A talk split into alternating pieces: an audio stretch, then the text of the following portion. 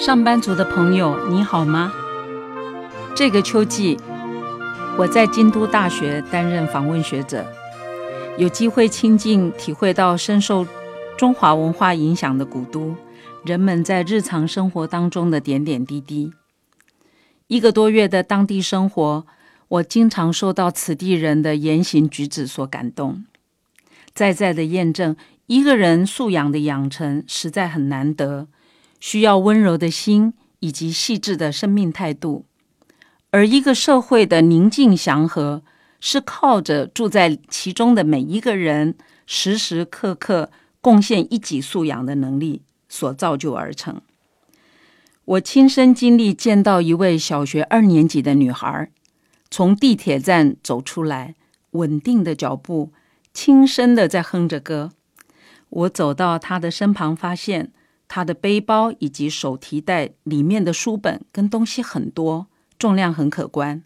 心里想：这么小背这么重，于是就问他：“功课很重哦，辛苦了。”女孩子先是很害羞，低下头，加快脚步的往前走。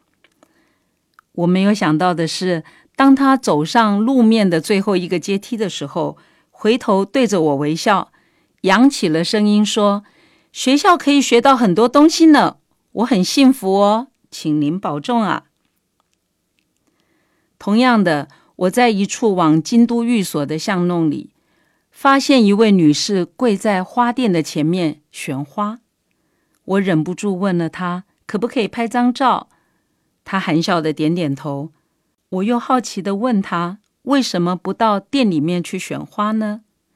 她优雅的回答我。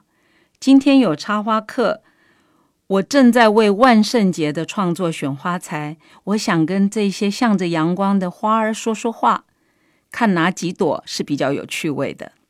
啊，原来是插花老师如此的用心爱花，爱他的学生。其实安逸的生活，从某一个层面来说是随手可得的，是珍惜现状，进而提升。未必是要争取未来的一种想象，也跟你的钱财有多少不必然相关。心安情逸是一种身心状态，来自日日实践的素养沉淀。我是常芬老师，祝福你今天顺利完善工作，继续当个有价值的上班族。